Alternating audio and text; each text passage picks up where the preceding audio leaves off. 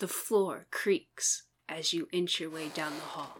You stop and hold your breath as you see a shadowy figure around the corner. You are no longer sure if you're facing a friend or foe. Welcome back. Make sure you know who you're playing with as we talk about semi co op or team games. You never know who or what is lurking about. Mwahaha! Well, enough of the spooks. Let's roll the dice and get this episode started.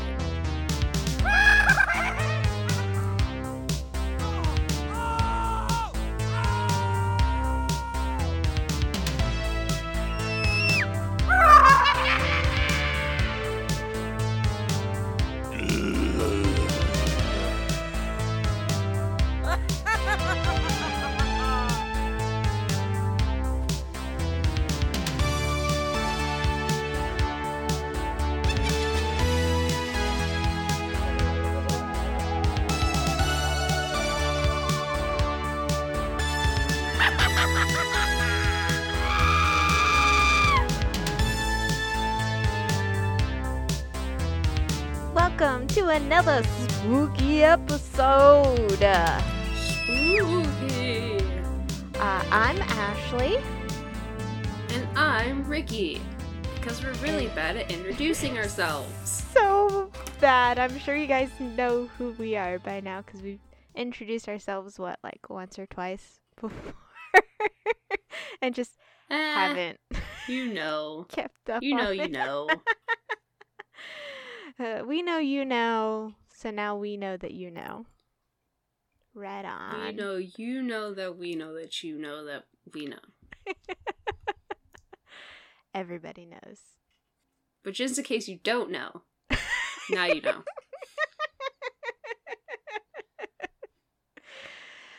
So, last time we talked about pure co op.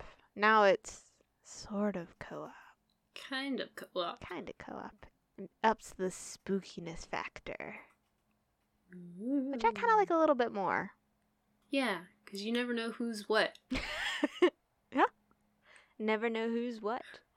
Who's who? Who's where? Who's why? Who's how? Um, a, a game we've kind of talked about before that I think fits really well in this kind of category for like a level of spookiness is Obscurio. Hmm. You know, because one person is a traitor, everybody else is a you know wizard in training. It's on a previous episode. I think it fits really well in this kind of theme too. So another mention for Yeah. Obscurio. Speaking of traitors, you want to know what my first game is? Tell me.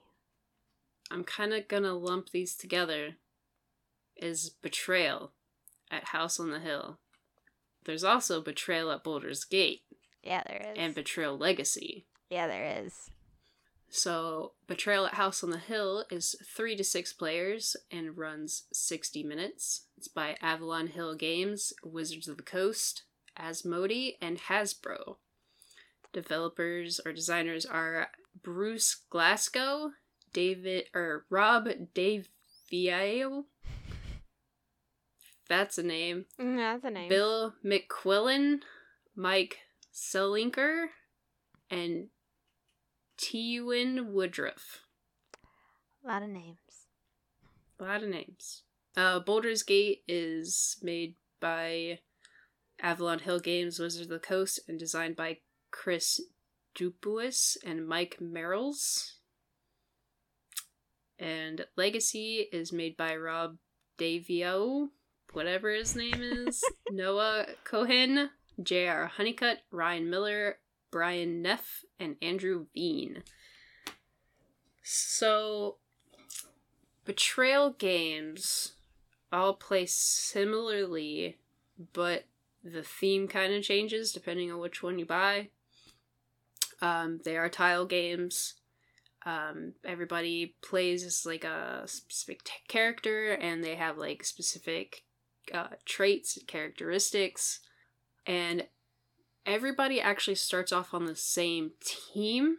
Everybody's like it's cooperative, and then as you play certain things might set off an event where a traitor might come out and then next thing you know it's that player and potentially players against everybody else so it, Yeah. it's pretty interesting I I like it a lot because you get to make the map as you play too.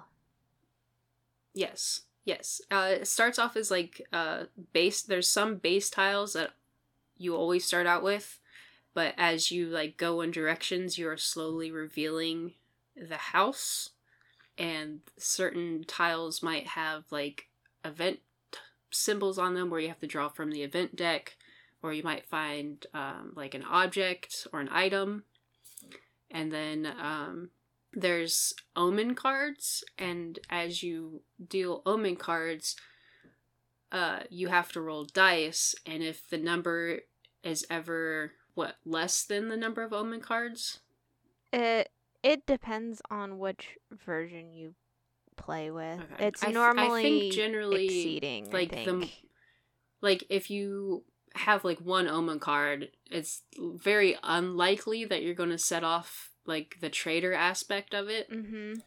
but it's possible but the more omen cards you have the more likely it's going to kick off something and then Yeah. there's a matrix where like if if you have this particular omen card with this particular thing you have to find this scenario and that person becomes the traitor or somebody else becomes a traitor it's Mhm. it's kind of fun like seeing how like the stuff comes about on who becomes the traitor Yeah. and then um, for Baldur's Gate, it's just a D and D kind of skin thrown onto it. I think they just came out with the Scooby Doo one, Yeah. so This you'll have Betr- Betrayal um, with Scooby Doo characters instead of random characters, and then uh, Betrayal Legacy is it's a legacy game, so it will start out with a certain scenario. Um, you create the family that you're playing with, and as you go on, you'll get like maybe heirlooms for your family that will get passed on for generations and generations, and it like changes the game as you play, and it's kind of a permanent change.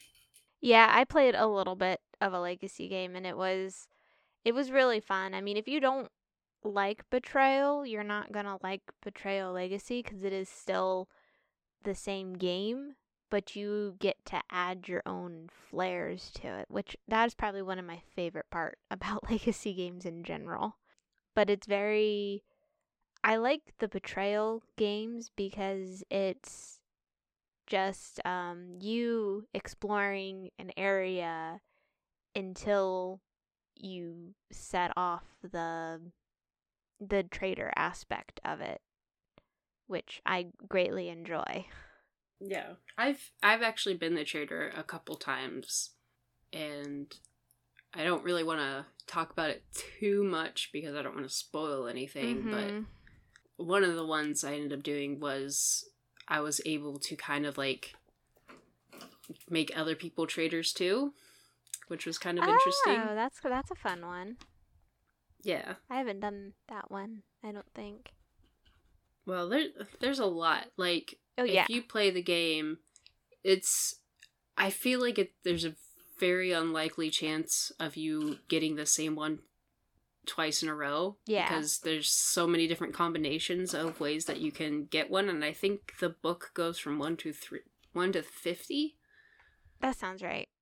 and I th- and then it House on the Hill does have an expansion which I think is like 50 through 100 so if you have the expansion you have twice as many hmm you know ways of somebody becoming uh, the traitor so Yeah. there's a at least a hundred different scenarios you could possibly stumble upon hmm and play through with those games.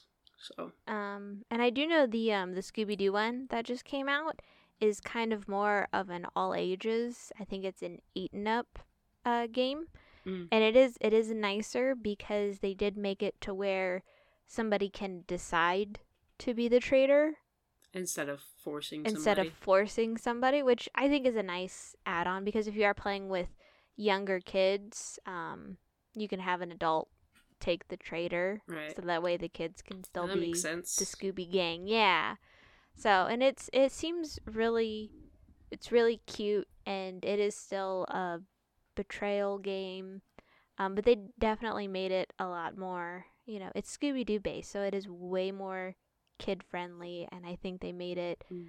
you know, definitely m- more geared towards families. That one's it's it's I've seen it. It it looks really really cute. They definitely nailed the style of Scooby Doo. There's like Scooby I love Scooby-Doo. snacks and yeah. And each each of the, you know, the Scooby gang has their own special abilities that are tied in with their characters too, which is really it's really nice. I think Daphne has like extra Scooby snacks to start cuz she always she's the one that carries the Scooby snacks around. Hmm. So, they just do little thematic stuff like that. That's just really cute. Fun fact: I had a Scooby Doo room when I was little. Did you? I love Scooby Doo. That's fun. Did you have like the sheets and everything? Yep. Uh, my bed was all Scooby Doo. Um, my walls were like split, where the top half was yellow and the bottom half was purple. and then I had like teal and orange and purple and stuff, different like foam flowers all over the walls, or they Yeah. were painted on the walls, kind of a mixture. yeah. And then um, my parents painted a Scooby Doo, like I had a like a full length mirror on the wall, mm-hmm. and that it made it look like he was like holding the mirror. So it's pretty cool. that is really cool. Scooby Doo was my jam. And then the um the Baldur's Gate one is um I thought it was different enough from regular Betrayal that you could have both of them and still have a different game. Yeah, I feel like I think Baldur's Gate lets you go outside and explore like outside, where I don't Yeah. think the original one does. Yeah, so you can, but yeah, so the difference is you can either be outside, inside, or in the sewers for Baldur's Yeah. Gate. Um, and I found it. The map is slightly, it can be slightly smaller, I think. So you'll run into the traitor a lot quicker, I felt. Mm-hmm. Um, but it was really cool. Each Yeah. of the characters had um, different class abilities. So, like, the druid could turn into an animal, and the cleric, I think, gets extra, like, healing abilities. So, the theme is pretty heavy D&D for Betrayal at Baldur's Gate, Mm-hmm. which I, I greatly enjoyed it because we own that copy, but we don't own regular Betrayal mainly because we have quite a few number of friends who do. So we're like, well, we'll get the Baldur's Gate one. I actually got it as a Christmas gift, so it was really nice. Yeah. Cause I liked it. I like the the theme of it, and I like the style of it, and I do enjoy the Betrayal game series. Yeah. It's it's fun and like the different stories are interesting once you get the traitor out. So Mhm. like what what's going on exactly is always interesting. Yeah, it is. It's always it's always fun. And so until the traitor comes out, you're just kind of exploring the house or the city, Mm. um, depending on which version you're playing with. And like you mentioned, like the sooner like you're exploring and as soon as the traitor like you can still explore, but you tend to be a Mhm. little bit more worried about like the scenario rather than exploring. Yeah. So kind of like the sooner it comes out, the less you know about like the rooms, but the later it comes out, the bigger the house gets. Yeah, which can make it, So- you know, harder or easier depending on how big or small the house is, depending on the scenario. And we've only played a few of the scenarios, but th- that's Mhm. when the story really comes out is through those scenarios, which don't come in Yeah, until so- like the last half of the game, which is kind of weird a little bit, you know? But it's definitely got a lot of replayability. Oh yeah. So yeah, that's betrayal. Love the betrayal games. All right. So, um, I'm going to talk about Burke's Gambit. It's been What's that? it's a it's a four to eight player game. It plays about twenty minutes. It's published by WizKids, and it's designed by Robert Yates. So Yates? Burke's Gambit is more of a party game with four to eight players. Um, and the point of the game is that you're a spaceship crew and um, you're coming back from a mission only to find out that one of the crew members is infected with a parasite. Dun dun dun. You don't know if you are infected, but I believe the person to your right knows if you are infected. So there are some of the players that um, are just members of the crew, and then there are other players who are part of a society that wants the parasite to make it back to Earth so they can study it. So the regular crew members want the parasite gone, but the society members want the parasite to stay on the ship. So what happens is that um, on your turn you roll the dice, and the dice determine kind of what you can do. If you roll the engine symbol, that dice goes immediately to the center of the table and can no longer be played and it can't be changed. And that basically implies that the engines are starting back up because they have been um, tampered with. And so they're, you know, trying to get the engines back and going. Um, each crew member does have a specific role. So, like, somebody is the captain, or somebody is the stowaway, or and each of those characters does have a special ability that will help them during the gameplay. The stowaway is kind of fun because the stowaway doesn't get a vote at the end. Poor stowaway. Um, I believe the captain can break a tie if there is a tie that happens. Um, so each role does have different abilities, and I think you can kind of only do most of them once during the game. But once you roll enough of the engine dice, is when you vote to kick somebody out of the airlock. And so during the game, you can, you know, scan other players' parasite cards. You might be able to see um, if they're part of the society or not. Um, and you can hurt other players, so you can kill other players during gameplay. And if you kill somebody who has the parasite before the end of the game, the parasite actually goes to somebody else randomly. So the parasite still stays active on the ship. So when you know you roll enough Hmm. engine dice and you're at the vote at the end of the game, the parasite is still on the ship. And then everybody does a vote to determine who gets kicked out of the airlock. So if the parasite if the parasite gets voted out of the airlock, the crew members win.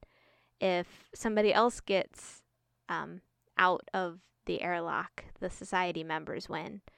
So um, the way I've seen it played before is that there's a certain number of society members for the certain number of players. So one time there was two society members and somebody else was infected and the infected didn't know they were infected, but they thought one of the society members was. And so the other society member was like, "Oh yeah, for sure they have the parasite." And so they they kicked off the one of the society members who didn't have the parasite. And so the one society member left won the game cuz of how the game works. so you can I mean, that's one way to play Yeah, it for sure. for sure. And so yeah, you want the society win? I'll you know, I'll kill myself to make the society win. um, but it's kind of a a little bit of an alien esque kind of game. Um, so you can make it like real spooky and real thematic. We've played it kind of aggressively before. We've played it really goofy before. Um, so it's really fun to get into like the theme of it. You don't know who's infected. Yeah, it has the thing vibes. Kind of. The person who's infected doesn't know if they're infected. So, Yeah. I think this is the one that I did play, and I thought it, I got it mixed up with The Captain is oh, Dead. yeah, yeah, yeah. You've you've played this one before. But I think we did play this one. And like the fact that you don't know what you are can be kind of nerve wracking. Because you could be like furiously fighting for one thing, Mhm. and then you find out that you're actually the one that's infected. Yeah. And you're like, oh. Oh, Oops. yeah. Um, yeah, that's one of that's one of my favorite games. It doesn't get pulled out a lot because you do need at least four people to play it. But when I get it out, it's it's always so much fun to play it. And we when we pull it out, we wind up playing it a few times in a row. So. Yeah. But yeah, Yeah. Burke's Gambit getting into space with the spooks. Well, I'm going to bring it back down to earth No. with Ultimate Werewolf Deluxe Edition. Ooh. So this one actually plays more people. This goes from 5 to 75 people. and a typical game runs about 30 minutes. It's by Bézier Games or Siam Board Games. And it is designed by Ted Alspach. Alspech. Alspec. Sure. Uh huh. Yep. One of those names. So in Ultimate Werewolf, you have one player who is the moderator, and they're kind of controlling or steering the game. And then everybody else um, is everybody else has a hidden identity, and depending on how many people, so obviously if you only have five people, probably only have like one werewolf, and everybody else will be villagers but the more players you have, the more different um, roles or characters you can add into the game. Um, so, with more people, you could have a seer, which they will know who the werewolf is, but they can't really like just come out and say that they know that that person is. They have to just try to convince the villagers that they are. Um, but they're on the villager team. And then there's a sorceress one that's kind of the opposite. Like she knows who the werewolves are, but she's trying to help the werewolves. With the deluxe edition, it also comes with vampires, which adds another layer. to the game. Um, I I don't think we've ever played it with vampires, but we have had a group of probably ten to fifteen people playing, Ah, and it's actually really fun with the more people you have. Oh yeah. basically with ultimate werewolf um, you have day and night cycles. Uh, during the day uh, villagers well everybody talks and discusses who they think the werewolf is and they can vote for um, somebody. And if everybody votes for somebody that person is out of the game and if they knock out the werewolves uh, villagers win but if the werewolves can manage to kill everybody um, they win. And how that happens is at nighttime, everybody uh, closes their eyes or bows their heads or whatever, and the moderator goes through the different people. It's like werewolves wake up, werewolves choose who to kill. Um, so the if there's multiple werewolves, they'll look up, they'll kind of know to each other and like point at somebody. So then the moderator will be like, okay, close your eyes. And then they'll wake up other characters and they'll do different things. And then uh, the moderator will say, okay, it's daytime, everybody wake up. And they'll announce who died in the night. And that person is out of the game, they can't talk anymore. And that's when you can start discussion. So it's a very um, social talking game. It's a discussion game, debate game. Mm-hmm. It can get kind of heated. yeah. Um, but uh, the moderator we played with was very they they're part of the reason why the game was so fun because they made the stories of how the person died like really interesting Mhm. instead of just being like oh that person died be like oh well this person you know walked into you know the barn and was viciously attacked and their guts were f- flung everywhere so when somebody wakes up in the morning like they discover like this person sprawled out all over the place. so like they just kind of added a little bit more theme and story to it. yeah. That's always a nice added bonus. Yeah.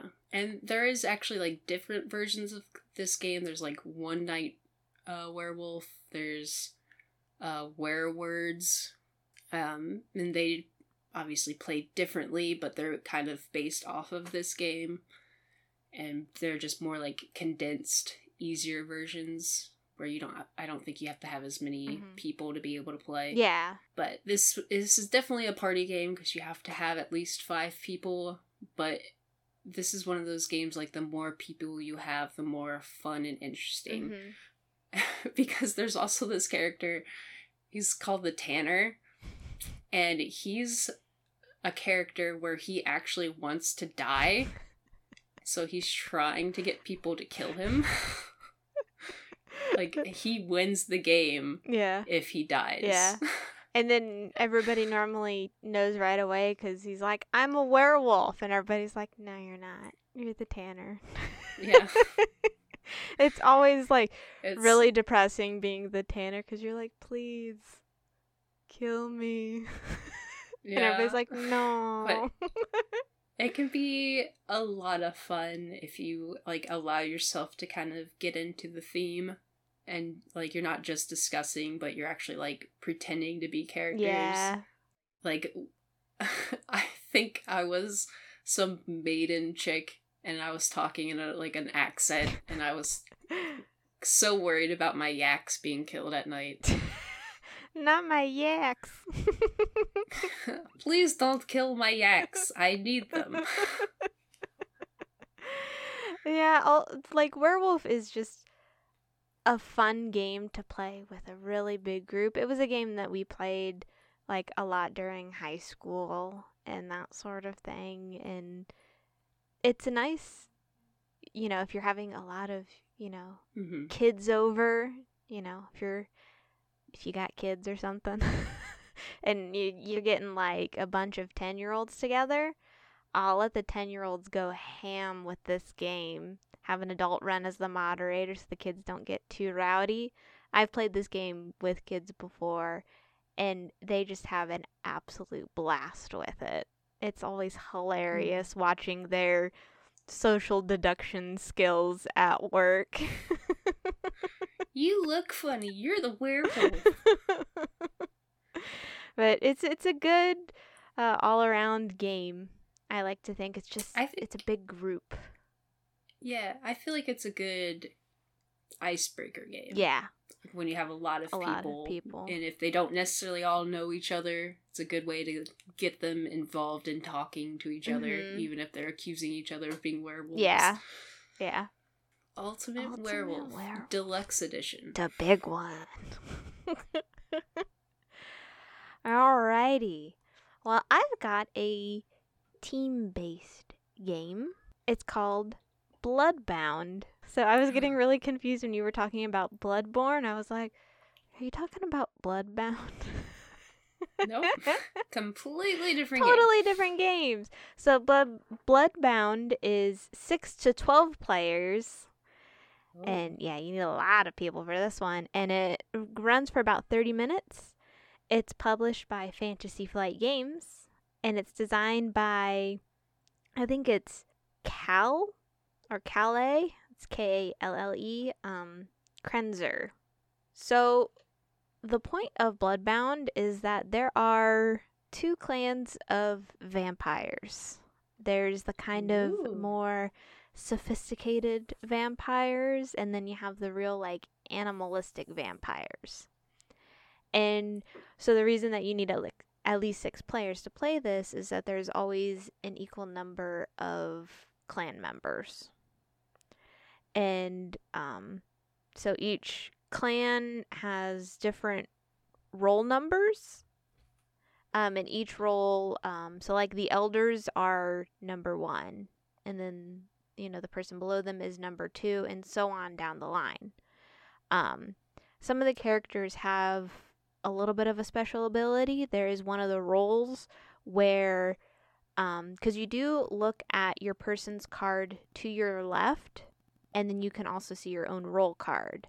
But there is a special character card where their actual role is hidden from the person looking at their card. Hmm.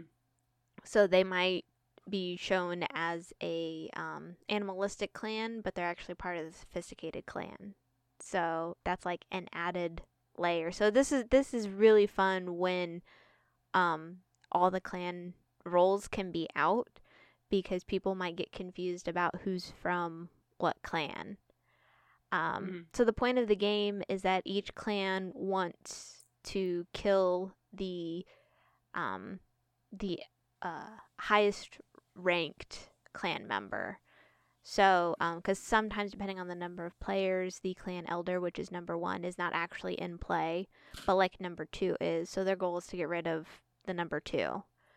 Um, Right. the way the game works is you stab each other with a knife. Stabby stab. So We're vampires, but we stab each other. yeah, so there's um there's a little knife that kind of gets passed around the table. So the person like if I stabbed you, you would then get the knife for the next turn. Um Gotcha. and when you stab somebody, they have to reveal some piece of information about themselves. Um, so maybe you'll reveal what clan you're from, or maybe you'll reveal what your role is. Um, and if you reveal um, all three, I forget because there's your clan token, there's your role token, and I think there is there's another token that you use. I want to say it might be your ability token that you can use because Mhm. then each role then also has a special ability. Um, and if you have all three of the to- of those tokens, you die. So you get to choose what token you reveal to everybody. Okay. There can also be like an inquisitor who is on nobody's team. He's just trying to be out for himself. And I think he's just trying to. Um, it's been a while since I've played with him. I think he's trying to get. He's trying to kill one of the elders, I think is his goal. So he has a separate goal from everybody else. Okay. But this this game can get really fun. It can get really intense. You you start like stabbing other people, and you get to find out what clan they're from, or maybe what um what their special ability is, and oh, does that help tell you what their role number is? But they because different roles have different numbers, different like hierarchy.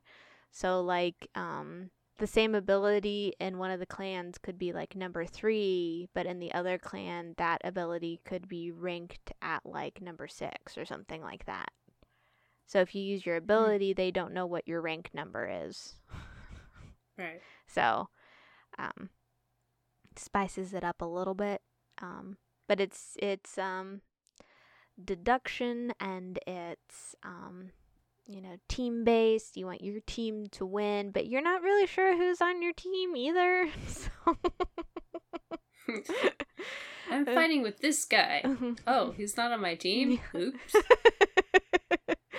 um, but it's it is a really fun game to play. The artwork is it is good artwork, but it is kind of funny. Um, just the way the artwork is done, it's um, it's not taking itself seriously, but it's done seriously. If that makes sense, it's just the the way that the characters are drawn is um, really fantastic. I recommend you check out uh, the art artwork on these cards because it's pretty fantastic. But- yeah, yeah. yeah, that is Bloodbound. For being a fantasy flight game, it actually does not have, when I say a crazy number of pieces, each role has a token, but it's actually a relatively small box because it's like a deck of cards and then a couple bags of tokens. So it it's not terrible. Hmm. But Yeah, Fantasy Flight tends to do more complex games, yeah, typically. yeah. That's Bloodbound. And why I was getting Alright. confused when you were talking about Bloodborne. uh, I think I'm gonna get away from like hidden roles. Good plan. I plan. might come back to it if we have time. Yeah. Um, I'm actually going to talk about one versus many. Ooh. Um, so this is where like one person plays the bad guy and everybody else plays the good guys.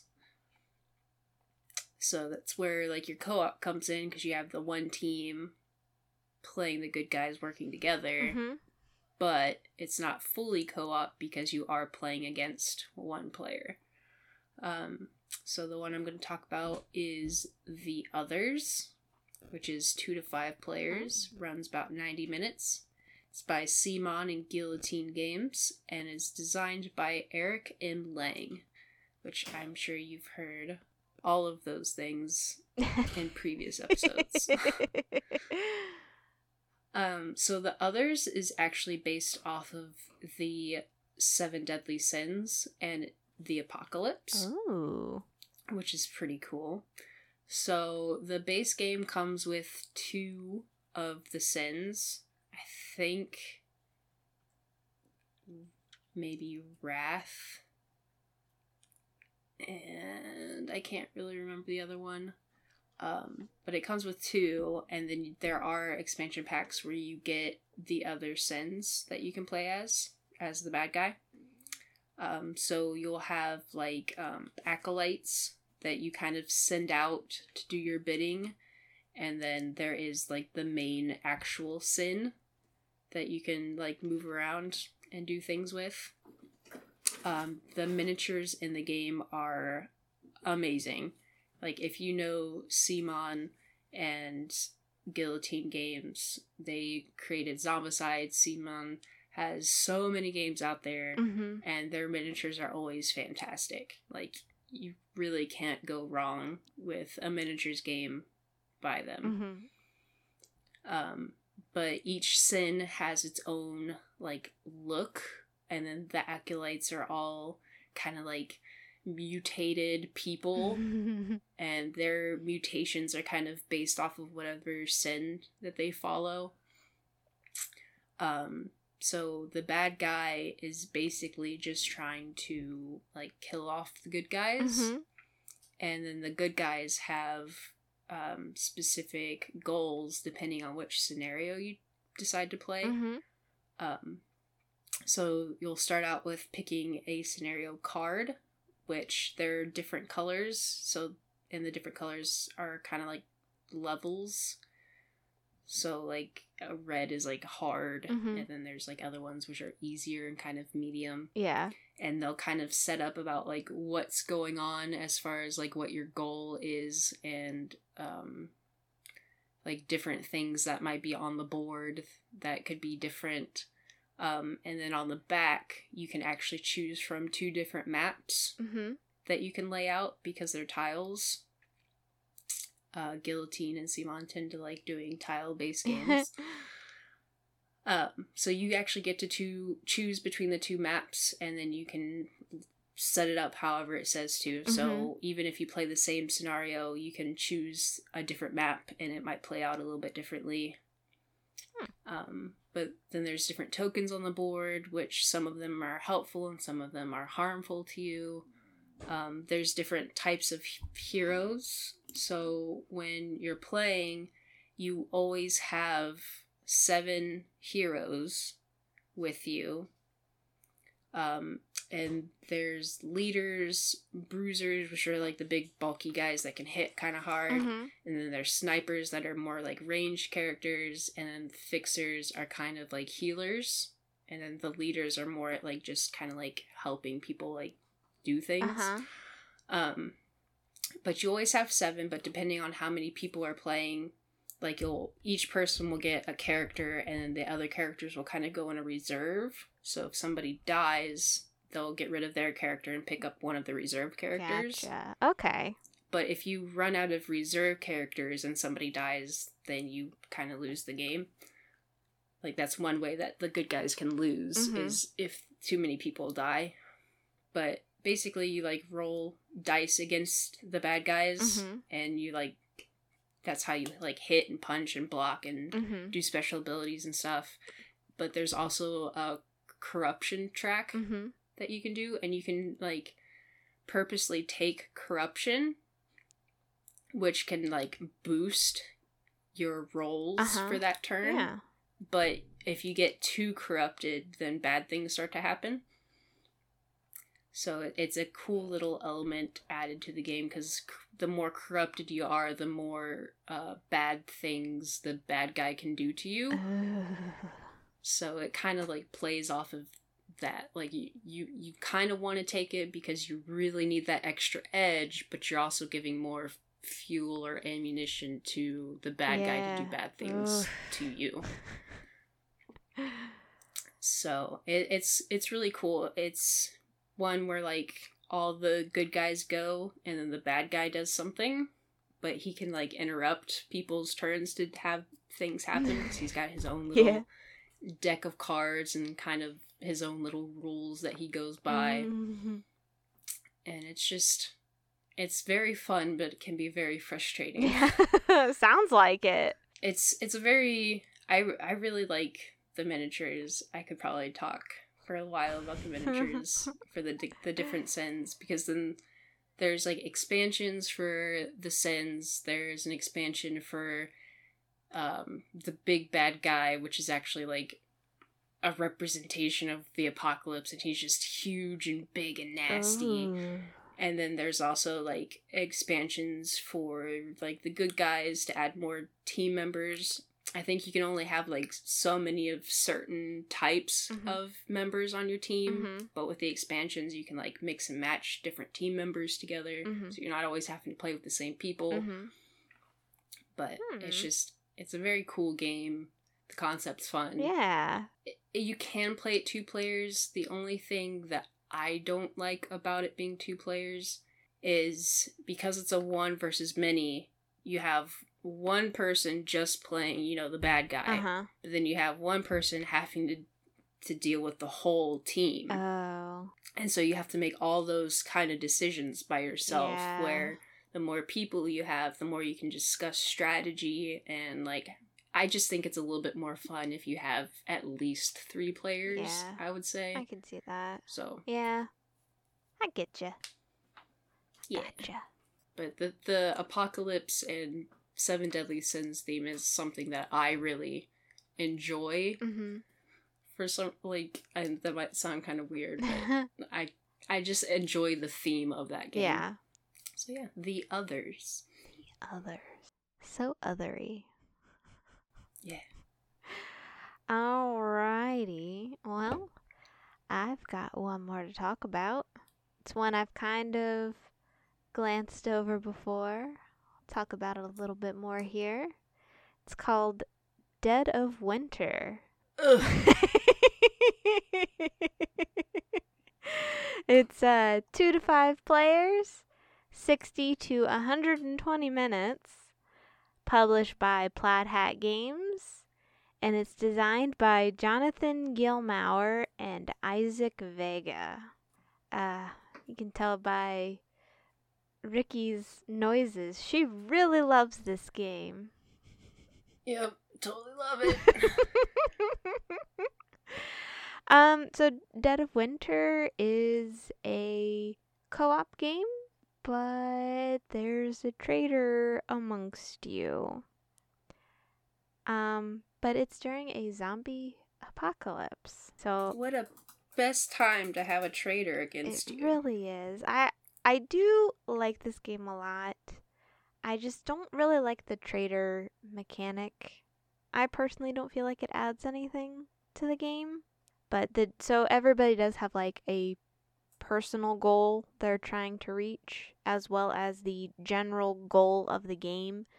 Um, there are a couple different scenarios you can choose to play with and each scenario just kind of has like a level of difficulty and uh, you know you're going for a certain goal in that scenario i think one of the basic ones is um, getting a certain amount of gas stock stockpiled i think is one of the first ones you do Mhm. and so um, the the traitor has a goal that is completely misaligned from everybody else and is trying to sabotage the group, which I just don't understand zombie stuff that has just really dumb stuff going on like that. I'm like there there is zombies eating people outside and you're going to turn around. There's enough going on.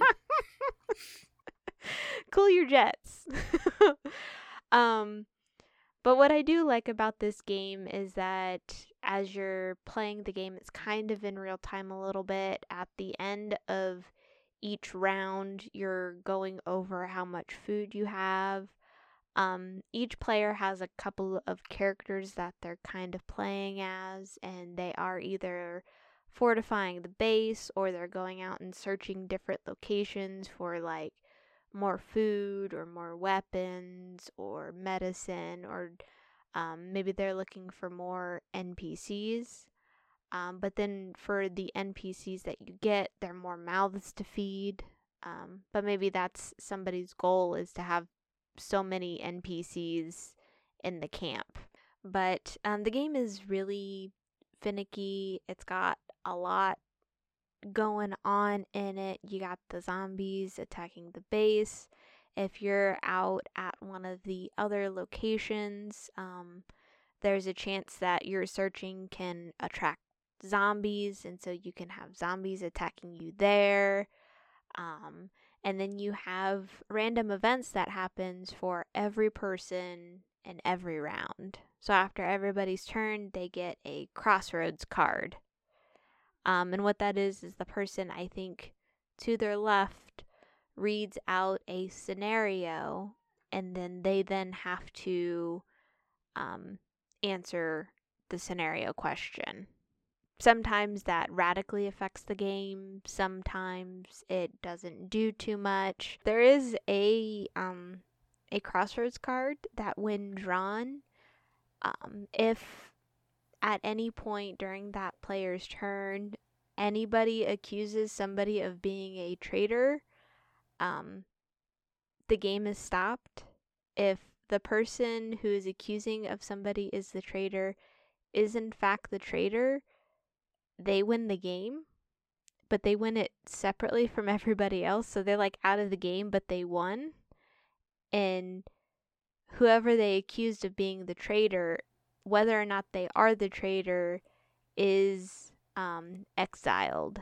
And then when you're exiled, you get a different um, win condition.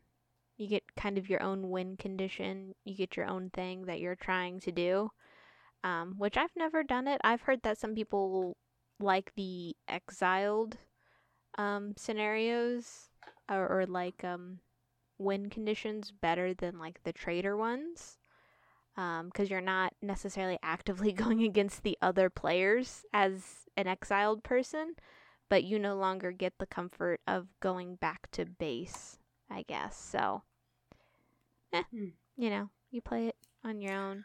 Um, there are two different versions of this game. There is the base Dead of Winter, and then there is the standalone expansion. I want to say it's called like I want to say it's like Dead of Night or Dead of Night or Longest Night or something like that. Oh, the longest. I think maybe the longest night. something like that.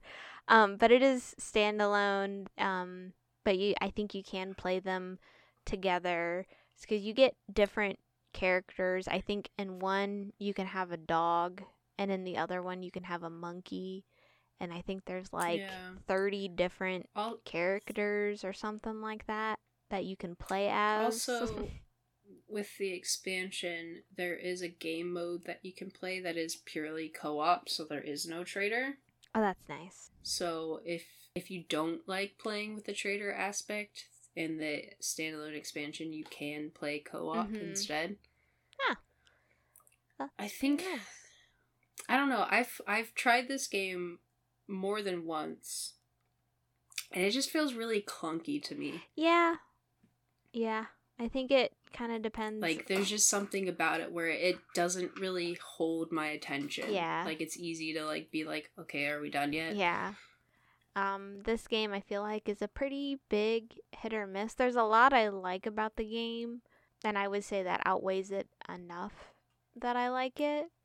Um, I think it depends a little bit on kind of who you're playing it with, how kind of involved everybody is on each other's turns, sort of thing. Because you are cooperative, so you can kind of talk to each other about, oh, we need this thing. This location has a better chance of getting, you know, that thing, so we should go there.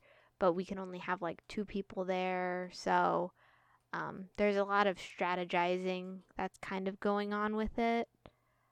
Um, but I, it's a game that you definitely need somebody who's played it before to show you how it's played because it is very, very, very chunky and it can be very, very, very clunky. The game has a lot of reading on small cards, a tiny font. There's just a lot going on. There it's it's a big setup. So, but it's I think it handles yeah. the like zombie apocalypse theme very well. But that's Dead of Winter. Dead of Winter. Dead of Winter. But yeah, I think it hits the uh, zombie theme. Well, I think my next game I'm going to talk about is another one versus many. Just because I don't feel like we're going to talk about these a whole lot. So my next one is The World of Smog Rise of Moloch. Oh. It's by CMON. It's two to five players, 45 to 90 minutes. Designers are Fel Barros, Christoph Medora, Alex Olteanu, David Rakoto, and Michael Shinall. So, Rise of Moloch plays a little similarly to the others, where you have a bad guy or one person playing the bad guy and then a team of people playing the good guys. Mm-hmm. The theme of this one is kind of steampunk Victorian. Oh. Which is a very another theme that I very much like and am totally into. Some of like the good guys um it, it also has like supernatural and magic in it. No. So like one of the good guys is um a guy he's got these big gauntlets and he can make like um light arcs between the gauntlets. Like he's like a um, electric a pyromancer kind of thing but instead of fire it's electricity. Uh, i think he's got an actual name but i can't think of it off the top of my head. Yeah. Um and then there's like a guy who can like um he's more of like spirits. He deals with like the spirits and stuff. Mm-hmm. Like he's kind of got like a weird plague gas mask thing on his face. Oh. And then um uh there's uh uh a guy who can turn into like a werewolf. So it's supernatural. Yeah. All in like everything all rolled into one. and then there's like a like a fox guy who's like anthro, like he's a fox person with a gun. All right. So, um, he's actually part of an expansion, but like the there's just like like a huge variety of characters, and they have like these cool weapons and mm-hmm. uh, abilities that they can do, and um, they work together trying to defeat the bad guys. So, like in the first scenario, you're trying to rest rescue a damsel in distress. Mm. And like you have good guys, um, you have bobbies on your side mm-hmm. for the police force. Yeah. Because it's like, you know, Victorian London, mm-hmm. so of course they're bobbies instead of cops. um and then like the bad guy has, you know, his main bad guys and some minions. Uh-huh. Um and then you have like these little cards and you decide like the good guys decide like what order they're going to go in mm-hmm and there's like a, a turn track and you put the cards face down and then the bad guy will add his cards in and so turn order is based off of how you lay the cards down mm-hmm. so that's where some of the strategy comes in is you're trying to decide who you want to go first or what order you want your people to be able to go in Um, Okay. And then as you play, like depending on how well you do, if the good guys win or the bad guys win, can affect the next scenario that you play in. And then in, if you're doing campaign between each scenario, um, there's like a intermission, and that's where you can buy like upgrade cards or upgrade abilities and stuff like that. Mm, that's fun. So it adds some cool elements to it. The theme's pretty cool. It's another tile based game.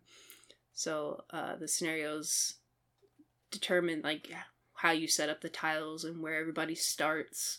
And then you kind of decide from there. And then, you know, everybody's got abilities and you roll dice to see if you like hit or miss or block or the different abilities are that you can do. Mhm. So it's very cool. Yeah. I love the theme so much. Yeah, that seems like a really fun theme. I like the sound of that one. It's uh it just seems like right up my alley, kind of steampunky, Victorian, Mm. And there's supernatural. a lot of expansions too. And like there's expansions that expand like uh, scenarios and tiles. Mhm. There's and they add more bad guys.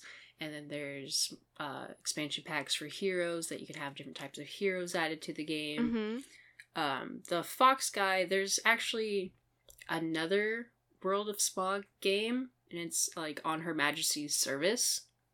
And like, there's four characters in that game, and I, I won't talk about that game because it's a completely different game. But like, the Fox guy is from that game because it's part of the same universe, but it's just a different. Oh, type of Oh, game. Yeah, okay.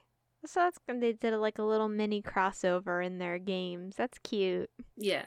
Yeah. So the world of Smog is like the universe, and then Rise of Moloch is this type of game, and then On Her Majesty Service is a different type of game. And I don't know if they plan on expanding on that universe or not, but it's a cool universe with the, the stuff that they do have out right now.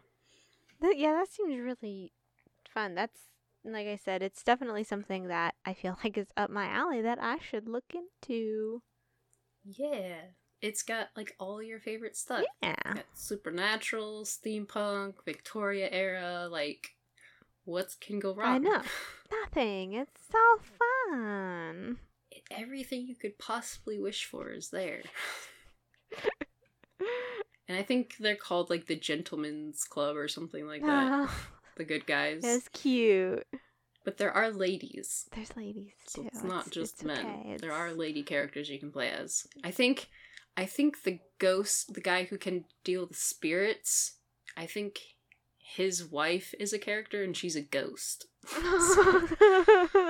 That's cute. That's fun.